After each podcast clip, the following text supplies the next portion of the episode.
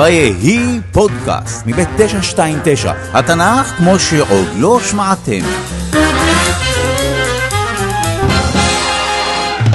זהו הסיפור על החטא של דוד המלך ועל עונשו.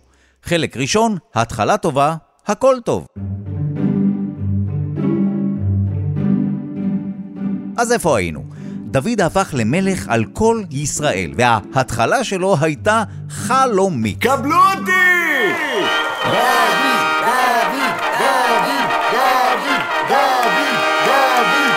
הוא כבש עיר יבוסית והקים שם את עיר הבירה, ירושלים.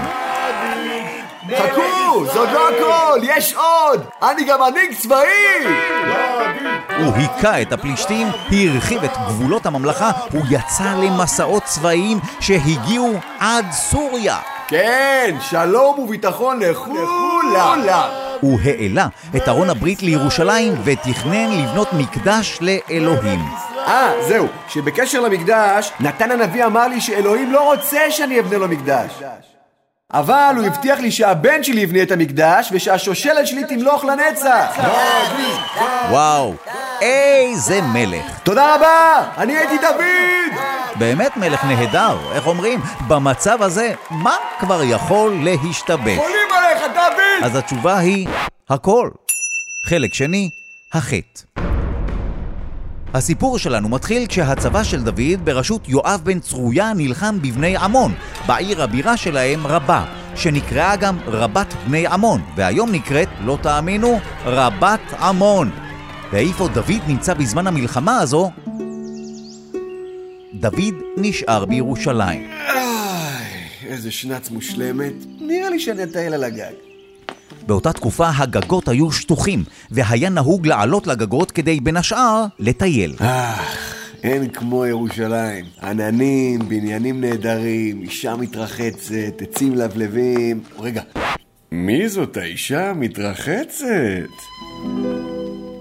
זו הייתה בת שבע, והיא הייתה נשואה לאיש בשם אוריה החיתי, שהיה אחד הלוחמים של דוד. אגב, פתח סוגריים, כמו לא מעט מהלוחמים של דוד, הוא היה בן לעם אחר. במקרה הזה, החיתים. סגור סוגריים. משרתים! הביאו את האישה הזאת אליי. יש אמרה מפורסמת, כוח משחית וכוח מוחלט משחית באופן מוחלט. ולדוד המלך היה הרבה כוח, וכנראה שלא ממש היה לו אכפת אם בת שבע נשואה או לא. ואז הסיפור הסתבך עוד יותר. מלכי, אני בהיריון. בת שבע נכנסה להיריון, ולא מבעלה, אלא מדוד. לדוד הייתה תוכנית. הוא ביקש שיביאו אליו את אוריה החיתי, שהיה כזכור עסוק במלחמה. כן, מלכי, למה קראת לי באמצע המלחמה? אה, סתם, לשאול אה, מה קורה וכאלה. אז מה? מה, מה קורה? איך במלחמה? מה עם יואב? כן, תראה, לגבי המלחמה, נתקלנו בצבא עיקש, אז אני אמרתי... כן, כן, ש- מאוד מעניין. תגיד, אוריה, אתה נראה מאוד עייף. מה אתה אומר שתלך הביתה? אה? אשתך בטח מתגעגעת אליך. דוד, שניסה להסתיר את החטא הגדול שלו, קיווה שאוריה יחזור לביתו, יפגוש את אשתו, ואז ייווצר הרושם שהתינוק שבת שבע תלד הוא בכלל של אוריה. אוי, נראה שהכל יסתדר. אני מת על זה כשתוכנית מצליחה לי. אה, איזה שנץ מושלמת. אני אצא החוצה להירגע ו... איי, וואו, איי, איי, איי. תגיד לי, אתה משוגע? מה אתה שוכב בפתח הארמון? כמעט נפלתי. סליחה, מלכי. אך, בוהן. אוריה? לא אמרתי לך ללכת הביתה? איך אני אלך הביתה כשיואב, כל העם וגם ארון הברית נמצאים במלחמה? אין מצב שאני הולך הביתה. אה, וואו, בול בציפורן החודרנית. אז התוכנית של דוד ממש לא הצליחה, והוא עבר לתוכנית הבאה, תוכנית ב', שהייתה נוראית אפילו יותר. הוא כתב איגרת ליואב, שר הצבא, וביקש ממנו לדאוג שאוריה ימות במלחמה. וזה מה שקרה, וככה בת שבע הפכה לאשתו של דוד, ולכאורה אף אחד לא ידע על החטא. זאת אומרת, כמעט אף אחד. נתן הנביא! איזה כיף שבאת לבקר! כן? אני לא בטוח שכיף זו המילה הנכונה. בא לך לשמוע על משהו שקרה בממלכה שלך? בשביל מה אני המלך? ספר. אז ככה. בעיר אחת גרו שני אנשים, אחד עשיר ואחד רש. שזה אומר אני. לאיש העשיר היה הרבה צאן ובקר, ולאיש הרש הייתה רק כבשה אחת, והוא טיפל בה ואהב אותה כמו בת. מרגש. כן. לא מזמן הגיע אורח לאיש העשיר, והוא רצה להכין לו ארוחה בשרית, אבל הוא התקמצן על הבהמות שלו. אז הוא הלך ושחט אל תגיד את כבשת הרש. אל תגיד את כבשת הרש. את כבשת הרש. דוד התרגז. מה זאת ההתנהגות השפלה הזאת? האיש העשיר הזה הוא בן מוות. תגיד לי איך קוראים לו. אני אגיד לך, מלכי, אתה האיש. נתן לא סיפר לדוד סיפור אמיתי, אלא משל. והנמשל היה שדוד, המלך העשיר, שהיו לו הרבה נשים, גזל מאוריה את אשתו, ואז גם דאג שימות. וואו, ממש חטאתי. תשמע, אני מצטער. דוד באמת התחרט, ולכן אלוהים לא לקח ממנו את המלכות, אבל זה לא אומר שהוא לא יקבל עונש. על המעשה הזה, הבן שתלד בת שבע ימות. המלחמה והמוות ירדפו את השושלת שלך לנצח, והעונש שלך ספציפית יבוא מתוך המשפחה שלך. כל מה שאתה עשית לאוריה בסתר, יעשו לך בגלוי. העונש של דוד אמור לבוא מתוך המשפחה שלו עצמו. מה זה אומר בדיוק, אנחנו נגלה בחלק הבא. חלק שלישי, העונש. אז כמו שהבנתם, לדוד היו כמה נשים, ולא מעט ילדים. הבכור שבהם היה אמנון, ואז מאישה אחרת נולד כלאב, והשלישי מאישה שלישית, אבשלום. והרעה שבאה מתוך המשפחה של דוד מתחילה במעשה נורא. אמנון, הבן הבכור, התמלא תשוקה לאחותו תמר, ואנס אותה. מה עשה דוד? הוא כעס, אבל מה הוא עוד עשה? כלום. כלומר, הוא לא העניש את אמנון, וזה הרגיז מאוד את אבשלום. שנתיים אבשלום לא החליף מילה עם אמנון אחיו, עד ש... אבא, כן, אבשלום? אני מזמין אותך באופן רשמי לחגיגת הגז. גז? כן, גז, גוזזים את העדרים שלי ליד אפרים. אתה בא? למה אתה צריך אותי שם? עם כל הפמליה שלי. עזוב, זו חגיגה שלך. לך, תבלה. אה, באסה. יודע מה, אם אתה לא בא, אז אה, שיבוא אמנון. אמנון? אמנון. אחיך. זה שאתה לא מדבר איתו. אמנון. אבשלום הפציר בדוד עד שהוא הסכים, וככה אמנון ועוד כמה נסיכים הגיעו לחגיגת הגז, לחיים, אמנון. לחיים, אבשלום! שבעצם הייתה מזימה שנועדה להרוג את אמנון. לחיים מאוד קצרים. אז אבשלום עשה מבחינתו צדק, את הצדק שדוד לא עשה, אבל הוא הבין שהוא לקח את החוק לידיים וברח. מי שהחזיר אותו לירושלים ולארמון המלך היה יואב בן צרויה. אז לכאורה, הכל בא על מקומו בשלום, אלא שלאבשלום היו תוכניות אחרות. קבלו אותי! אבשלום עשה לו מרכבה וסוסים וחמישים איש שרצים אחריו. אני אסביר מה קורה פה. המלוכה אמורה לעבור בירושה לבן הבכור, אמנון. אבל אמנון מת.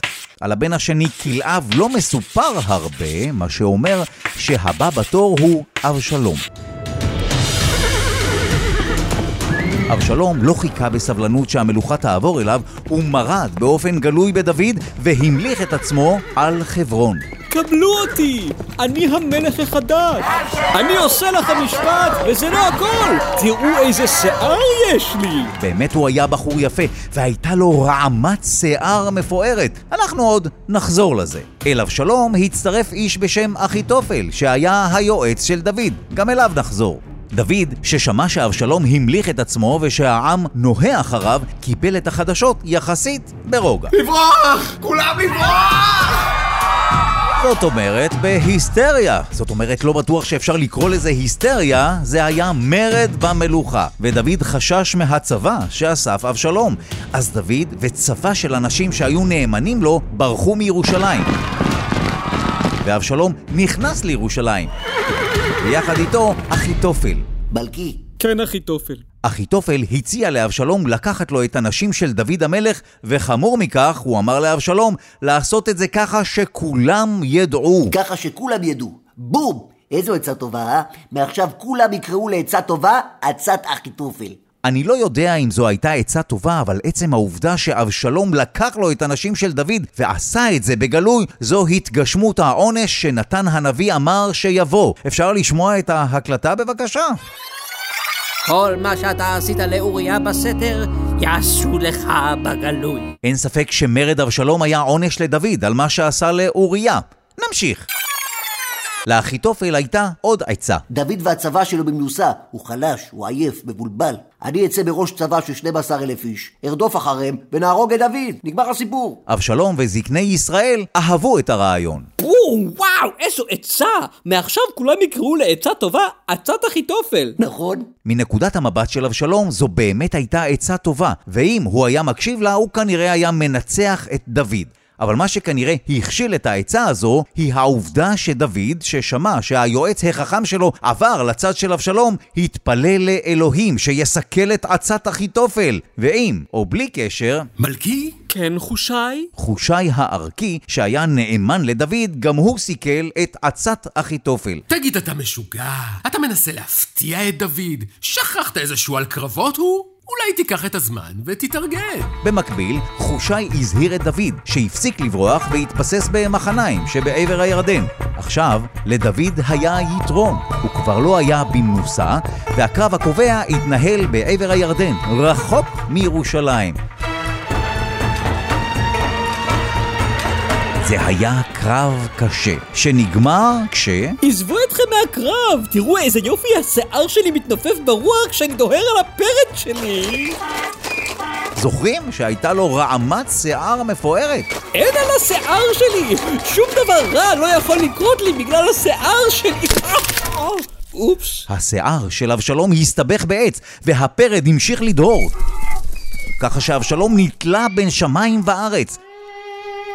מי שניצל את ההזדמנות להרוג אותו היה יואב בן צרויה. והמוות של אבשלום נתן את האות לסוף המרד. אבשלום, בני אבשלום, מי ייתן מותי תחתיך?